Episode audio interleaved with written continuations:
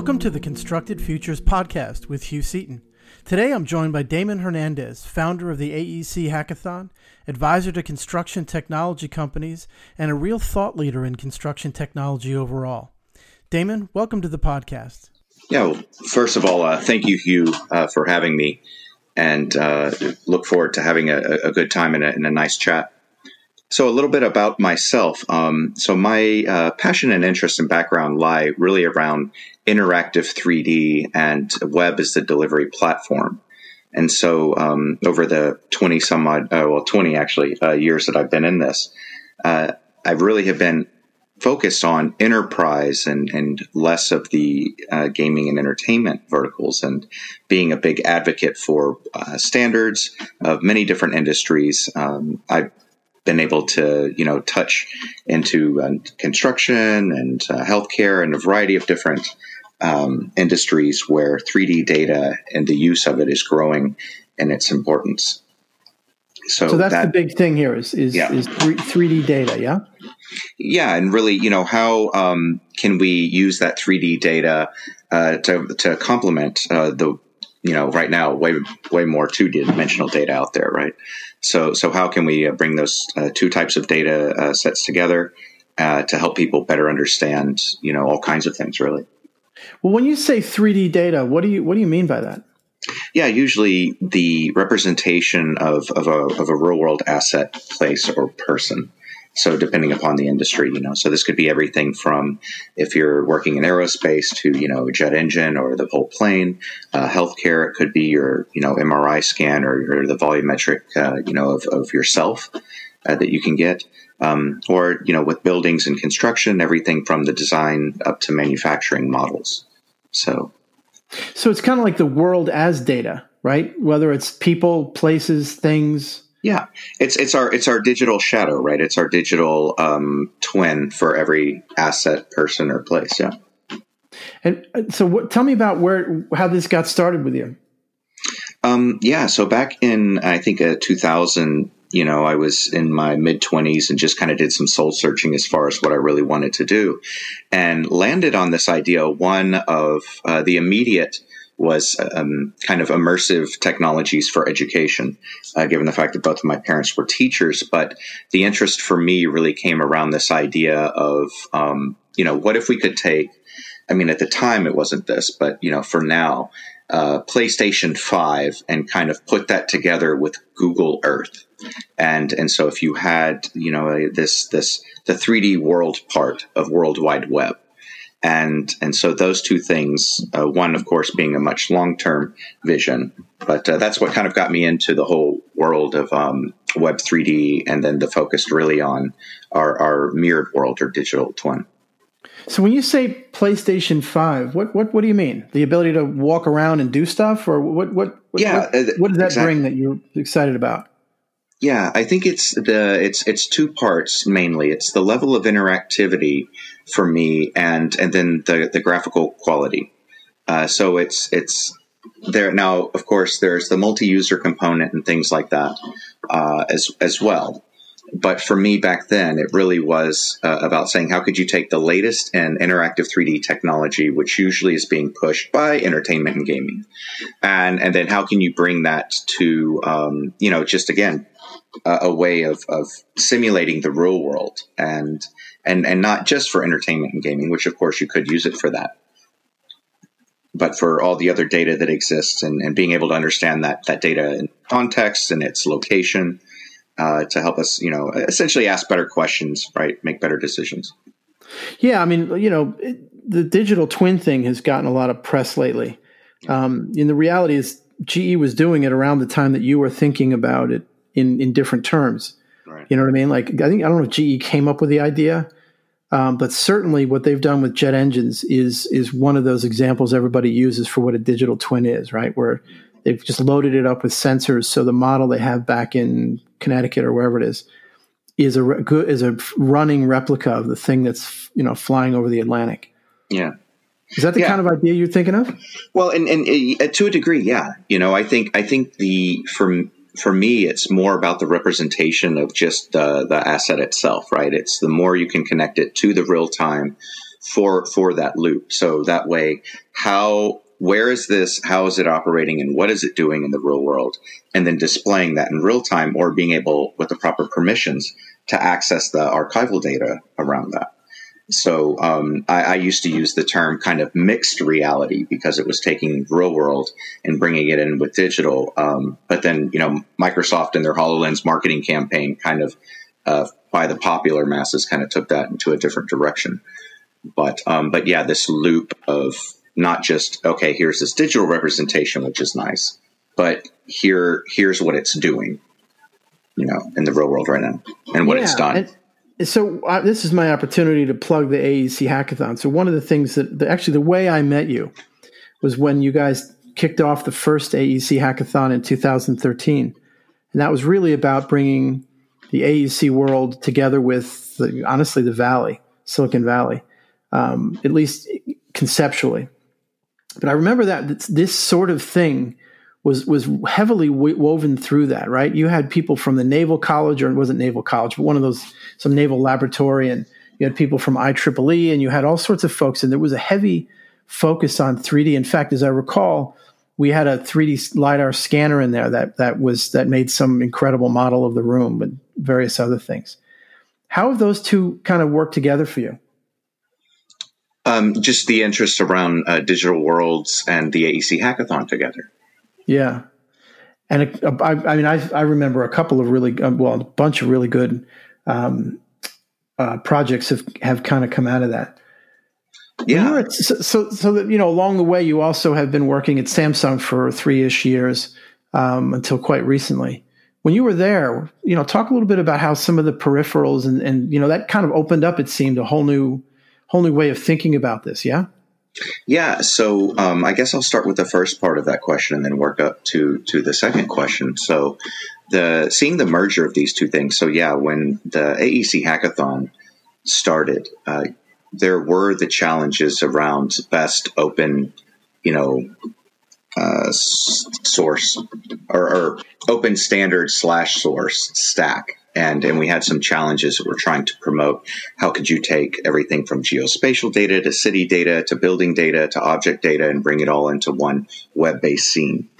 And and to see then, um, while there was focus on on that, I think that it's still a little bit too far down the road for where the actual industry was in 2013 to actually implement that, right? I mean, times are different now, of course, but but back then, uh, at least here in the U.S., where we had the first one, the the industry was really just still trying to find what's the value of a 3D building, let alone thinking of you know how do we do this to a whole city or, kind of world scale.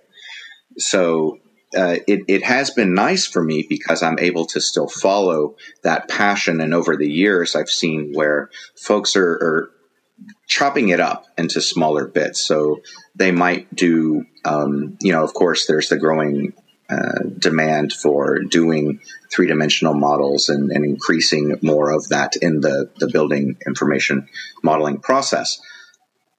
But I think that, that the hacks around that, and then with places like uh, Helsinki and what they're doing with their 3D uh, city models and, and others, um, the city of Stamford, uh, Connecticut, where you are, um, you know, it's it's really interesting to see how over the years and how through the hackathons and then as people embrace not just 3D buildings but also 3D uh, city models, how those things are starting to merge, and how also then uh, industries that complement but aren't directly involved uh, per se with the built environment are also helping accelerate this. So, for example, you know, like with the uh, VR, AR, or let's just call it XR community. Um, you know, you have the, the push around spatial computing and then, you know, uh, essentially 3D scanning and mapping to store that for using it for AR, um, augmented reality experiences, uh, spatial anchors, this type of thing. So I think there's, there's now more than just the same usual suspects of the SPAR 3Ds or the laser scanning, you know, folks and that kind of thing. Your geospatial, uh, you know, junkies kind of doing this idea of a 3D world. It's happening in many different ways. And, and now what I hope with the hackathon is, is that we can find a way of kind of bringing those folks together, right? As we see the people who are interested more on the, the stage, the digital built environment side of it, um, how we can use the hackathon to bring those things together. And, and then once we have that, the the next thing that's important, um, really, and and and I feel the most important, and this came from a hackathon, and what led me to uh, really pursue uh, the opportunity at Samsung was looking at the securities that's around accessing this information. You know, I there there's a lot of emphasis and excitement, um, which is great around you know digital twins and visualize the whole model and and let's connect the model up to sensors so we can have you know one way control or bidirectional control. But but to be able to do that securely and safely is is is is the the the most important. Uh, I feel. Wasn't that something you, you told me a story about that? That you weren't you in the UK and someone from yeah. someone who knows a little bit about security said you realize that that you know all these models you guys are pushing and, and pushing to get made you know aren't aren't innocent. Right. And and you know if if you're not careful with how they're shown where they go and and and how they're uh, visualized. So so exactly that. That was kind of a changing point uh, for my career. Um, i'm sure you know other folks have had that as well you know, we go into a presentation and kind of expecting to be educated and informed, but not realizing that it's you're going to walk out of there. Uh, and and for me, it, it, really changed the path of my career because uh, up until that point, for I mean, crap, that was like 2014 or something. But you know, there, I, I had spent 14, 15 years not even thinking about uh, the ramifications and, and, what was possible for people who, who wanted to access that data that that maybe you know didn't have the best of intentions in mind. So um, so yeah, so somebody from the you know uh, essentially MI5 came in and shared with us you know um, just some things that they had observed uh, with building industry data and and it was just really eye opening. I, I you know don't want to share here for the sake of it being the same security risk as the guy was kind of sharing with us in this very closed room. Um, but but with that said, uh, it, it, it, did bring the awareness that I don't hear the conversation enough as far as uh, you know security and well, permissions. That's the bigger point, right? I mean, the specifics of what the guy six years ago had a problem with is, not so important. I think, right? As the, as the idea that one of the things that slows down the adoption of this sort of thing is the people that build it don't always think about the security implications as well as others. I mean, you know, as well as you know, what what is what is 3D data going to do for some jobs or some ways of doing things or some you know existing processes? Just like anything else, it's it's there's resistance, and the more you're able to think about some of the reasons for that resistance, the more you're able to kind of move forward more, you know, with at least a little quicker. Right. Yeah. So at Samsung, you you focused on on on uh, security, but you also did a lot with I, with peripherals, right? I mean, certainly with their kind of little universe of, of connected devices. Yeah, well, uh, you know, uh, for for clarity, I was on the web platform team, and so my my personal interests and and then just what the browser offered, which was different than Chrome or these others, was was the security. And and you know and just a, a, a, quick shout out and plug to those folks but you know understanding how the sausage is made so to speak for those that are more security minded i definitely suggest you know apple or or samsung is good devices um, you know and then the browsers uh, on on either because that was the thing right is even though i was on the web platform team i was looking at enterprise for the use cases and and how we can add of course the latest for you know web specs, you know, and, and things that are being developed, everything from, you know, web payments API, the credential management API, uh, which, you know, allows for biometrics and then of course payments, but then also looking at the VR and AR components of it. And so, um, you know, again, for me, that's what was exciting is it was being able to take all the different elements of what the web allows us to do, right? Um, from, from security to IoT to everything and, and see how can we really bring that together to make, of course, the browser better as a team. But then my interest and, and um, you know, passion while there really was about, you know, how to make these secure uh, experiences visualizing 2D and 3D data. And then to what you brought up, how to make that as, as a multi device experience. Because uh, that's not something that I see enough of now but it is the direction that we're going because we've seen it in sci-fi, right? We've all seen it in sci-fi where someone, you know, some movie where someone walks in with their phone and then makes some simple gesture from their phone, like a flick, to then put something up on their TV and then maybe put on, you know, some AR glasses and pull that out of the TV and then set it on the ground in front of them, but then maybe use their watch to play with some additional parameters or something like that. So when I was at Samsung, who has such a great ecosystem of different products, and especially for, for me, you know, I, I'm on the browser team, and here we have a web browser on a phone, a tablet, uh, the the Gear VR headset, um, you know, the the other VR headsets, the the the televisions, the watch, and and a refrigerator even. And and so for uh, as a, as a designer of these types of, of web based and immersive applications, it was really neat to be able to think of how an experience not not the traditional this is how the experience is going to look on a phone on a tablet on a you know VR headset it's more of this is the experience and depending upon the peripheral you sync with the experience. Your experience is going to change it's going to modify. And and then being able to then connect to the smart systems or smart things. Then it was about how could i make my actual physical space respond to the experience or the environment for true levels of immersion not just i have a screen slapped in front of my face right?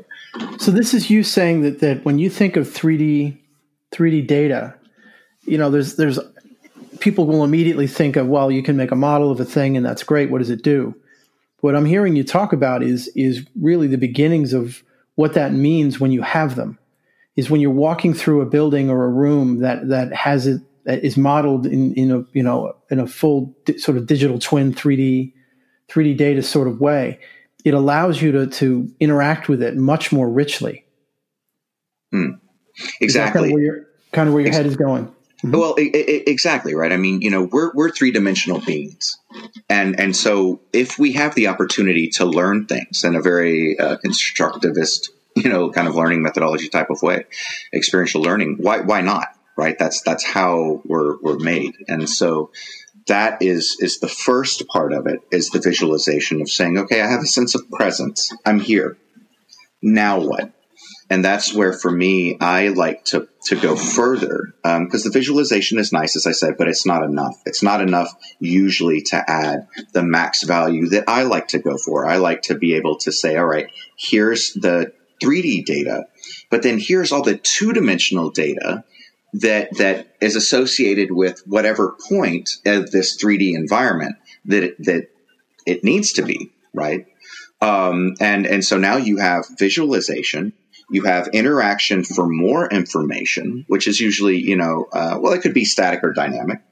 And, and, but, but then the, the, the next step after that, I feel is about then the, okay, well, if that real world object or if that 3D model that, that I'm looking at right now is censored or hooked up or something like that. And of course, back to the permissions and I have the proper permissions to access that. Um, now it's it's kind of about just not not just the visualization of the object, information about the object. It's now about what's happening with the object. What is the history, the future, or what is the history and present of the object? And then you can run simulations on a potential future of the object. So, um, so that's why I kind of push when I see these folks that are doing, you know, forms of, of interactive 3D or visualization, and uh, you know, any any form.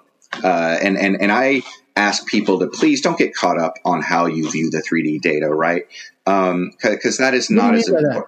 Well, I, I, I, think that, that too many people see the the the way that someone is going to interact with the data, and they get caught up on the tool, right? So, for example, we saw this in VR. We saw that when VR came out uh, for the the most recent wave of, of interest through the Oculus uh, Dev Kit, right? You know, uh, about six years ago or whatnot that that the interactive 3D focus was let's make VR. And it's like, well, okay, that's now you're getting caught up in how I'm viewing the data. You're not thinking about the experience. You're not thinking about the value add as much of where does having interactive 3D that I can interact with in a VR environment, right? You know, add value. It's more of let's just do the VR because that's cool and it does these things, and or let's do AR or let's and and so that's what I mean by that. Is too many people are getting excited about how the information is getting accessed when in, when at the end of the day, um, most people don't care. I feel, you know, I mean, I've been in this space for a long time, and and I see more people saying, "I'm going to put that on my head because it adds value to what I'm doing." Um, that that aren't, you know, the converted to the technology, and and I think that's where we're at, at, greater adoption of the technology than when it's just the diehards and the geeks that are developing for the tech uh, that are saying, "Hey, you need to wear this all day long," right?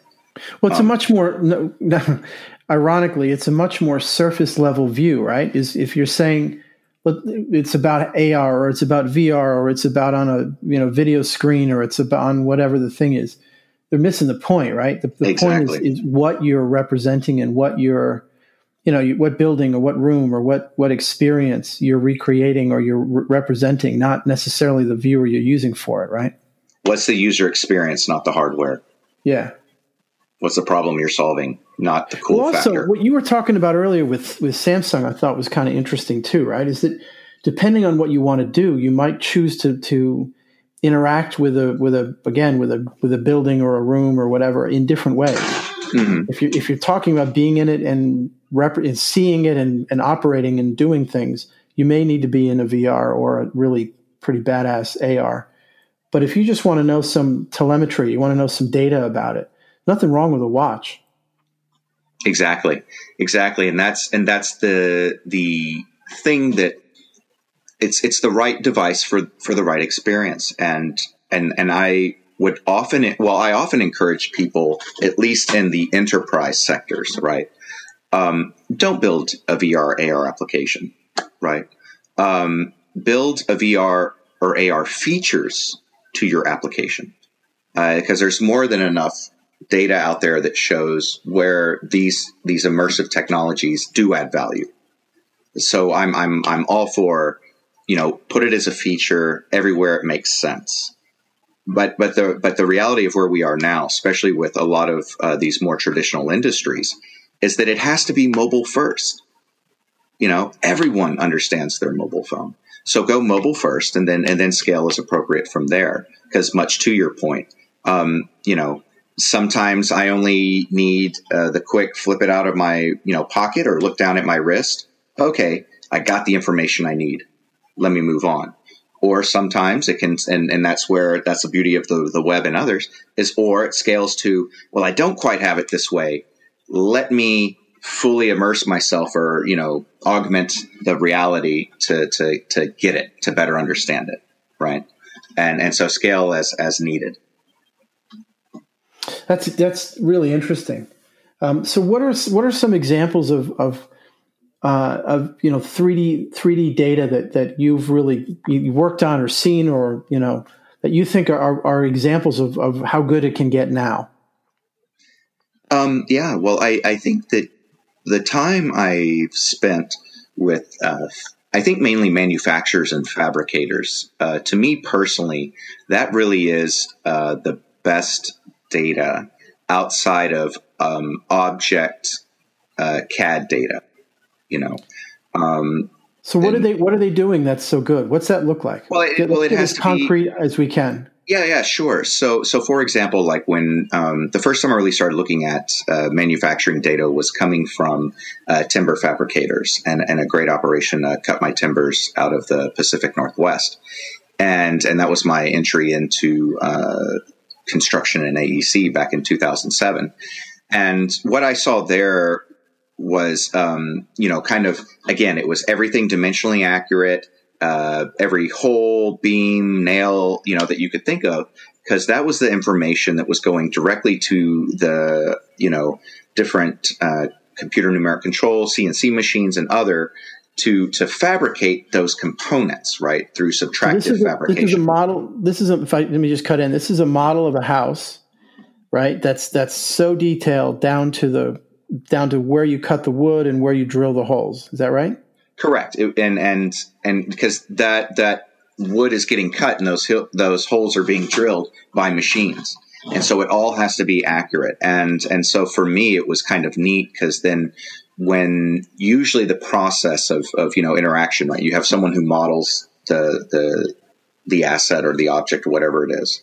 Somehow you acquire the data through a scan, modeling, whatever. But you have this 3D asset, and and then when you want to add interactivity to it, um, you know, that's what comes in the data. Is it just a bunch of points, right? Is it just a bunch of triangles, um, or is there additional data in that file, animations, um, meta tags, other additional information that you can use to, to add, you know, value for applications and whatnot. And so for me, it was one, it was the fact that this data was accurate. Um, if it said it was three and a half, you know, uh, feet, it was three and a half feet in real life.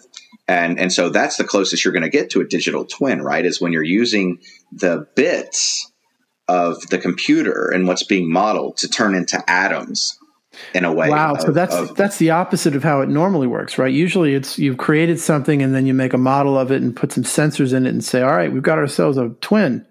But you're saying it's the other way around is we're designing it and then making it exactly to that design.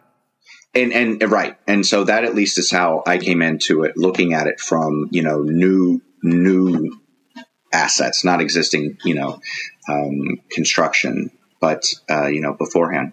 So so hey, that was stop for a minute, Damon. Yeah. I'm, I'm sorry to, but but uh, what does that do? So let's say you you've done that. You've gone and you've designed a big home, and obviously it's not a you know small little you know two bedroom home. It's a it's something with some heft to it. Mm-hmm. You've designed this, and then what happens? Like what's the what's the what's the point? Of doing that? What what's the what winds up happening later? Like so, I've designed it and I, I hand it off to the guys with the with the laser cutters and the the Whizzy CNC machines. What happens? Well, yeah. So, um, so, so just so some clarification there. So the the people who, at least for us, were modeling these were you know uh, timber engineers and other, and so they really understood building they model these things because they run those machines. And these machines aren't your you know fab lab kind of laser cutters or you know table saw kind of thing. These are Hundegger Weinmann line that are very prevalent in Germany and Switzerland. And these are huge machines right? Um, you know quarter million and up. So uh, much different than the the type that you get or you see with things like WikiHouse or or others that are done you know like kind of these backyard cottages so one, the the scale of the machines is differently, but with that data, um, you know, that data that's generated in those computer aided manufacturing software, that has you know at least in like the the program that uh, our timber engineers were working with, you know, any piece of wood had at least forty plus different um, you know data points on it. Everything from the time it was fabricated to you know its part number uh, how long it took you know uh, just so many different fields right? And so when when you're having that data come across then it was like okay the the fun was looking at the people in the different part of the process that worked with our data somewhere. So for it was either the fabricators and, uh, and the uh, factory or the builders out on the job site or someone and said, okay, we have this 3D model. Here's these, you know, just for the sake of this uh, hypothesis, 20, 20 different data points, right, on, on this information. Well, these five can be used to help the guys on site, right?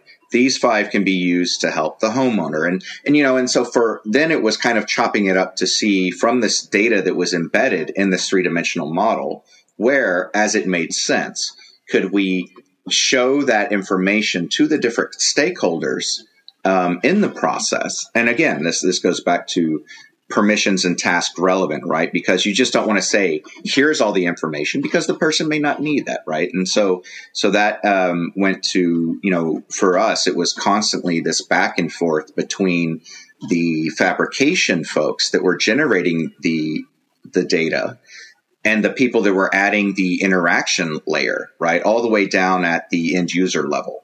And, and being able to have this conversation of saying, hey, can you structure your information in this way? Because the app that we're going to use for, you know, person A, person further in the process B, and then person at the end of the process C, you know, we're trying to do this. And, and that's what was neat is is with small teams it was able to to kind of create this great um, process and pipeline.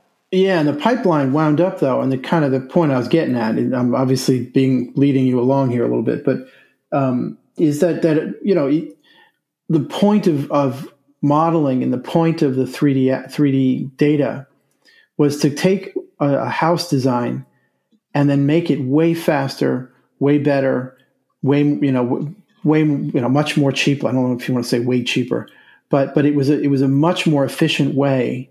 And in some cases, you as I as I understand from some of the projects that, that you've been involved in, and, and Stefan and some of your other friends have or colleagues have, have done some some houses that would have been difficult to do any other way. Certain pieces of it, anyway. Uh, exactly and and so that was that was the the things that I learned because where I grew up in the south of the U.S. and and in Texas, you know, homes are, are built very differently than than what I was seeing uh, with you know one the the advanced um, you know manufacturing and and then being able to yeah create it digitally right. I mean that that the the power of being able to show um, a homeowner or at least have the ability to show a homeowner exactly what their house is going to cost, right? At least what we could deliver, and and then you know depending upon and then be right. Yeah, well, well, well, and be accurate. That was the thing, right? Is when when someone tells you in the construction, you know, hey, how did I do on on this job? And they tell you time and time again, you came in on time and on budget. That means so much to that industry. Uh, and for those who are in that know what that means. And I and I've pulled hundreds of people over the years. Uh, you know, when I speak, you know, how many people in here have had uh, you know done a, a, new home project or a remodel? Hold, hold up your hands. Now keep your hands up if that came in on time and on budget.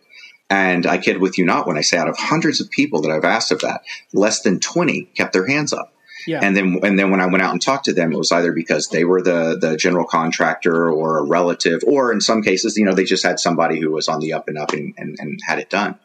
But but for us, it was and for my learning, it was like, okay, wow, I can show this homeowner exactly how many linear board feet are in their house, how much their house is going to fricking weigh from at least what we're going to put into it. Um, you know, uh, how fast we can manufacture those different components. What's the schedule? Optimize those different things for the shipping and the trucking schedule because, and that's not me. This was the, the, the guys in the factory were awesome about that and still are. And, and then, and then take on additional elements that even as timber fabricators, weren't what we did, but we figured, hey, if we can show you your house, there were enough even at those times, um, you know, Google SketchUp Warehouse and, and some of these other uh, libraries out there of assets to where we could then populate that space. And then in some cases, we did build configurators that would allow people to, you know, select um, you know, from well, once they had their home, be able to go in and make selections of different appliances and paints and choices and all of these types of things. And we have some of this uh, on our YouTube channel still of the uh, Idea Builder Homes uh, that one can go see of some of these projects we made. I mean, you know, anywhere from eight to thirteen years ago, uh, using these types of technologies, and and so. Um, so that's what was great about it, really, Hugh, was was the ability to give the homeowner a what you see is what you get experience for the biggest purchase of their entire life, and usually something that does not go the way that most of them thinks it go, it's supposed to. That's amazing. So, in other words, you know, one of the the big bucket for what 3D data can do is to make allow some level of control and um, and real understanding of what's happening to a to a 3D to a process what's left for ambiguity, right? I mean, I think I think that's the thing, right? Is is if I hundred percent understand to every choice, two story, three bathrooms, you know, five bedroom, whatever, you know, a house, all the way down to the pottery barn candles that can be ordered digitally because we actually did do that and and back then we um, one of the things that the team i was working on the tech team at the company is is we we're trying to pull the information from the actual appliance manufacturers, right? So we could say, hey, you have this house, you pick the bamboo flooring and all these other different appliances. You've got, you know, six TVs in your whole home. Your calculated energy usage is going to be about this. And then try to help put that into what a person's mortgage and other things were, depending upon the data that we could scrape and, and then just make rough, you know, uh, ballpark calculations. Now, unfortunately, at the time, we found that U.S. manufacturers of a lot of the products didn't share accurate enough data to make that actually a, a viable thing. But um, but the idea of again being able to go much further to where the homeowner doesn't just say, "Oh, this is the house I get, and this is what it's going to look like," but okay, wow, after a year of living here, this was what I can expect my usage to be for about X, right? Or um, now it, would be more fun, I'm sure, to just put in basic forms, or maybe even pull from you know what's available through marketing or others, perhaps to see you know how often does this person use Netflix or run electronics or something like that to calculate. One could have more fun with it with the data that's that's made available now, or, or I think um, just asking people. But but again, it goes back to that: what am I going to get? You know, before it's built. You know, how can I control it now? And then how can it help me make better uh, decisions for the future?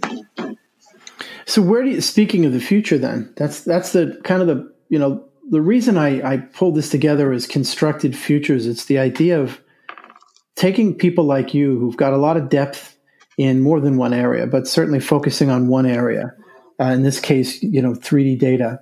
Where do you think this can go? What what is a vision for you where would you like to see what you know imagine 2030 or beyond. What would this what would this turn into and how would it how would it show up? Yeah. Well you know i would i would say you know imagine if uh, if you you know had the the right permissions.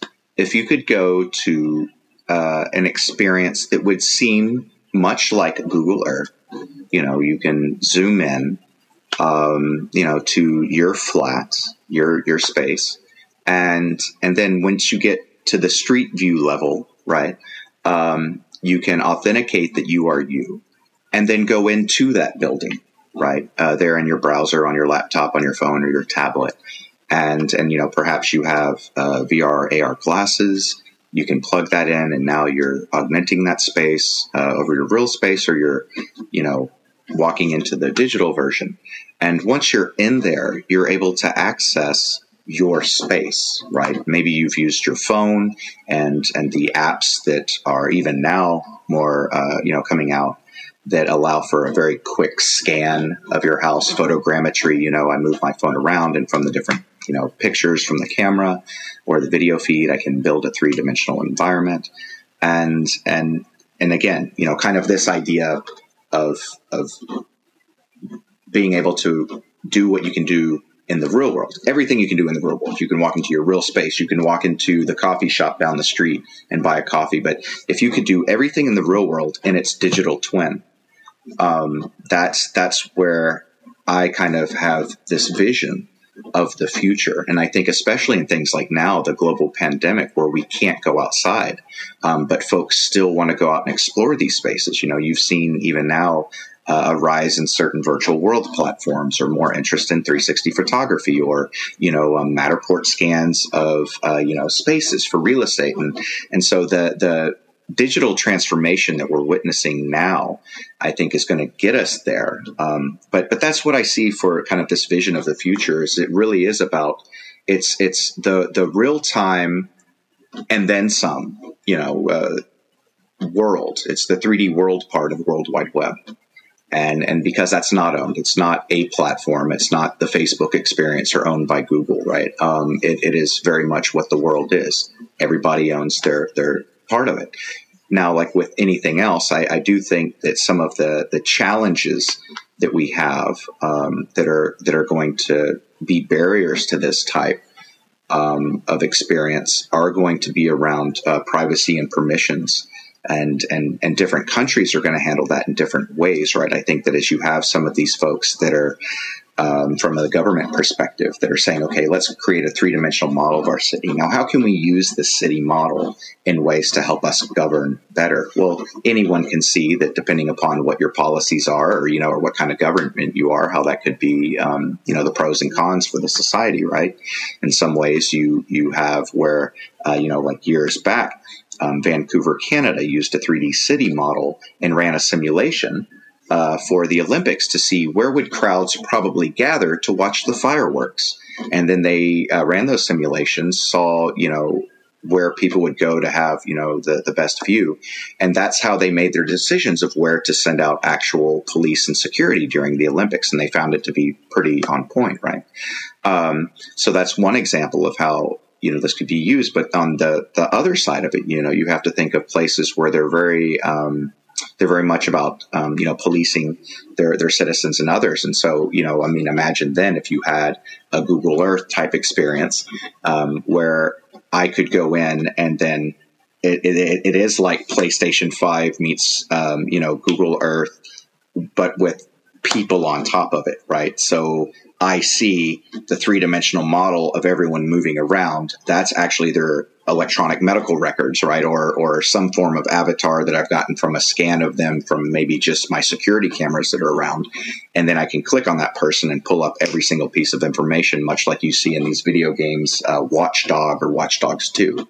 So, um, so that's that's that's kind of the, the the challenges I think the most are around the security and privacy. You don't want someone that doesn't have the permissions to be able to come in your digital home and maybe scope it out to rob it or something, right?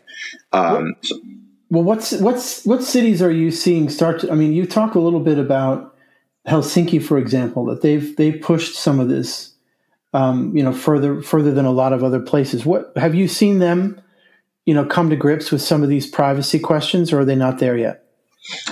Um, I, I, I mean, it's it's a topic on everyone's you know mind for sure right? And and and i think that people are trying to figure out the best way to do it. Now un- unfortunately for me my observation is that uh, a lot of the hey we have a digital world and let's put it up in a way to represent it it goes into very proprietary platforms right and and and that adds a certain element of security but then also you lose certain elements of flexibility and and you know walled gardens. And and I think a great example of this is virtual Singapore. You know here was an initiative to create a digital uh, replica of Singapore um, that was uh, essentially led by Dassault Systems. Well, they were the company that, that created this, and so you can go into Singapore, um, the Singapore Land Authority, and other uh, government agencies there use this 3D model to help them from a variety of city planning and other um, but it's a closed system. If I were, um, you know, a Singaporean entrepreneur who wanted to integrate something or whatnot, I'd have to go and become a vendor of Dassault Systems or, you know, try to get into their closed system or something like that. And that's just not scalable, right? I mean, there's many problems to this. And this is, uh, I think that, you know, one, of course, is what city, state, nation wants to put all of their data into one platform and then especially if that platform is not from their country right? And and uh, this this is um, one of the things that i think is what made it such a challenge for autodesk. And when they had an initiative around some digital cities that they were trying to push and things like this a few years back. And and they had a few cities that came on board but it was hard right? And when i talk to people at the government level that's mainly the reason is that they say look you know yeah these things add value but you know, it's closed, right? It's it's closed, and if we want something done, we we can't do it this way. So, so I think going forward, um, you know, the way that that the security and others are going to be tackled is is the web. That's why I'm such a big advocate for the web, is because web has security. We do a lot of things, you know, through. Yeah. You know, through the web that, that are secure, and so let's let's start what's there, right? And and and as the technology gets better, um, with web, uh, then that is that has always been my challenge also is is how to educate people that yes you have these proprietary solutions that do offer all of these great things. Um, but this but but the web is catching up quickly right? And and you have more control over it. And and so so that in in one part it is the the exposure of what's there, right? People don't know what they don't know. I mean, even to this day, if I ask people, you know, what's the ISO standard for Web 3D or what was the ISO standard uh, for virtual reality content, um, you know, a lot of a lot of folks don't know, right? And, and you know, in VR, well, do you think also though the standards aside, do you think some of why you know the web is not not where all this is done is because sometimes it's it's easier to get the get it up to a certain level of quality kind of in house and then move it out as opposed to i mean like i i hate to bring up what might be a sore subject but you know trying to make a web vr standard a web xr it has has turned out to be pretty tough in terms of one that that you know everybody agreed on. That took a lot longer than people thought right? Well it, it, it takes time you know um, i think i think with anything it's it's the you're dealing with the, the, the personalities and the culture of the folks that are coming in and participating, right? And a lot of these times, these standards are huge companies or big bureaucracies that move at, move at a different speed, for sure, right? Um, now with the WebXR device API and the and the and the WebVR spec, I mean that was one of the what is one of the standards I've seen um, that's moved uh, actually a, a, lot faster than some of the other Web 3D standards that that I've seen as far as adoption support and things like that from the browser vendors. So, so to your point, yes, much easier to do in house, much easier just to say, here's an off the shelf solution that does what I need it to do, and here we go. Um, for the visualization side of it, right? Now, that is changing because the web is evolving, right? We have things now like Web Bluetooth and again, all of those other specs that I talked about earlier and APIs that are coming out. Um, you know, progressive web apps are changing, you know, changing the need to go through app stores, right? Um, even something like what we're seeing now with Epic Games and, and how they're approaching uh, Apple and, and kind of that funny, I don't know if you saw it, that, that ad about, um, you know, Fortnite and Apple. If you haven't seen this, is kind yeah, of I did fun of yeah. yeah. Uh, so the, the 1984, I believe. Um, the so, ultimate touche. Yeah, exactly right. That was so great but but but that's but but but again it's it's it's all things running together. And that's that's what i wanted. As i saw back in 2000 where the technology was possible but it was difficult right? It was challenging. And and then as we've moved forward you know processors have gotten better you know all the things that just time solves right? You know devices are getting smaller computing is getting faster you know now you have cloud 5g all these other things. Um, that it's it's it's catching up. So I would say that in you know five or ten years down the line, I hope, knock on wood, um, that the web is just the platform, and we're already starting to see that with things like Autodesk Forge or any of these other players or viewers that leverage WebGL or Three.js at some level of, for for visualizing 3D data um, because uh, the the downloadable executable is is no longer going to be needed for the same type of experience um, that that the web is getting closer and closer now to good enough. Now it does require different, um, you know, structuring the data in different ways because it's not some huge thing that you can just download. You are pushing this across a web browser, um, so so it does internally mean that people have to think about uh, different changes um, unless they want to use a lot of these cloud solutions. Um, but but I myself am a little bit more cost conscious. I try to not be as dependent upon too many uh, tools, you know, in, in uh, my pipeline that that, that cost uh, ongoing um, fees. But with that said, um, you know, I do kind of see that it's it's the the hardware, software, and the times are catching up, and and now it's just more of um, you know just kind of where my space is is a design challenge uh, around how do you find designers, um, web application designers, um, not even industry specific. I mean, ideally that would be great, right? If they were, you know, specific to construction or healthcare or whatever. But just, you know, a lot of web designers, um, the, the web is, is still very flat. yeah. You know, and the only time that you see really 3D in a web page is either um, you know, uh, a retail application, you know, here's my tennis shoe or, you know, drill or whatever, you know, I can spin it around, look at before I buy it kind of thing. Um, and, and to me, that's, that's part of the challenge is, is a lot of. Well, let me stop you there. Yeah. What, what have you seen an, an example of a web page being dimensional that you thought was good? What well, should someone I, go look for? Yeah, I think I think a fun one, um, just to kind of show uh, the idea. Well, all right, let me back up here. The for for 3D and what's fun, I would I would just say go to the threejs.org, uh, I believe it is website, and uh, let me just double check that real quick. Um, yeah, threejs.org, and there's a lot of great examples there of just how people have used interactive 3D to do all kinds of things, right? Um, from uh, two dimensional to music videos, uh, showing buildings, you name it. So that that's a great place to start. From what can you do with 3D content? Now, the other thing that's kind of neat is that there's there's a lot of times where it's web 3D, but you don't know it, right? Like you know, Google Maps is an example of that when you can go into the the 3D side of it. Um, and and and so when the technology is disguised to where people are like, I uh, kind of like, for example, when I hear people say, "Yeah, I don't really do AR. I, I, I tried it a couple of times," and then you see that they do you know, yeah. uh, Instagram yeah. filters like every day, right? But that's the, that's um, the dream too, right? Is you, you sort of want people to be using some of these things and not really know they're doing it. Exactly, and and so that that to me that that's when I know I've been successful with with advocating and promoting the technologies that I do is that people don't care about them anymore. Yeah. Right. Um, and and and it's just kind of lost in there. So so the the the two other examples that I would say that are are really fun. Um, there was this one. I think it was uh, Rome.me um, but uh, one one could find it as just if you look, it was a really neat music video that came out from it was a Google experiment years ago, and uh, Rome.me, and it was um, uh, yeah, it was uh, here we go.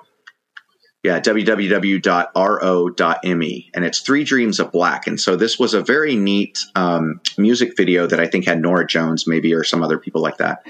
And and that was a really uh, cool use of, of the technology because it, it showed you two dimensional video, but then there are elements of it that were interactive. So that that's a neat kind of here's how you can blend 2D and 3D interactive 3D together well in a narrative type scenario. Um, some uh, an, an, experiment that uh, I like to show people um, that uh, shows kind of this idea of multi-device because uh, you know folks want to see stuff that's fun. If you show them something that's kind of utility, they're like, uh, you know, and it's not as much fun. Um, but there's a, a, great example, I think, if you just um, look up, if if one were to just Google search uh, toaster, WebGL, and then duck shooter. And essentially, what you'll find is you'll find this WebSockets duck shoot um, by this company called Toaster or a group called Toaster. And what happens is, is so you do this on a desktop, you launch the experiment, you get a page that looks very much like a mock-up YouTube page with a QR code. Then with your phone, you scan that QR code it syncs the web page with your phone and then on the web page on your laptop you have these little ducks going back and forth. And then with your phone it shows you flick your finger on the phone screen to shoot a ball at the ducks going back and forth. And then depending upon how you tilt your phone up or down or left or right it controls how the balls fly up and down and things like that. And so those are just some kind of um, you know web-based examples to kind of show 2D, 3D, good blends, and then this idea of, of, you know, how can I take more than one device to enhance an experience? That's awesome. It sounds like a hack from a hackathon. So yeah, right. Damon, thank you for for spending some time with me talking through kind of how you can see something you feel really strongly about. Do you want to leave with kind of an idea of what of sort of a summary? I mean, I've heard web, I heard 3D, I heard um, you know CNC and some various things how would you kind of summarize how, how the, the, how what you are passionate about will show up in the future? Yeah, um, definitely the way that um, our our interactive space uh, that, that, that, we're in. Uh, so either be a, a, completely fictional one or, or a real world space. How we can interact with that to bring assets from there into the real world and then also control that and that's that to me is what's very exciting is when we see all of this digital technology connect more with advanced manufacturing of some kind and and you're having this cycle of it's built digitally to be brought into the real world, censored in the real world to gather digital information that feeds back into the digital. And and that for me is is to constantly see that evolving and, and that's that's the most exciting. Super cool. Yeah. Listen, and thank th- you so much for having me on. This is yeah. this has been great. Thanks, Damon. Talk to you later. All right. Thank you all.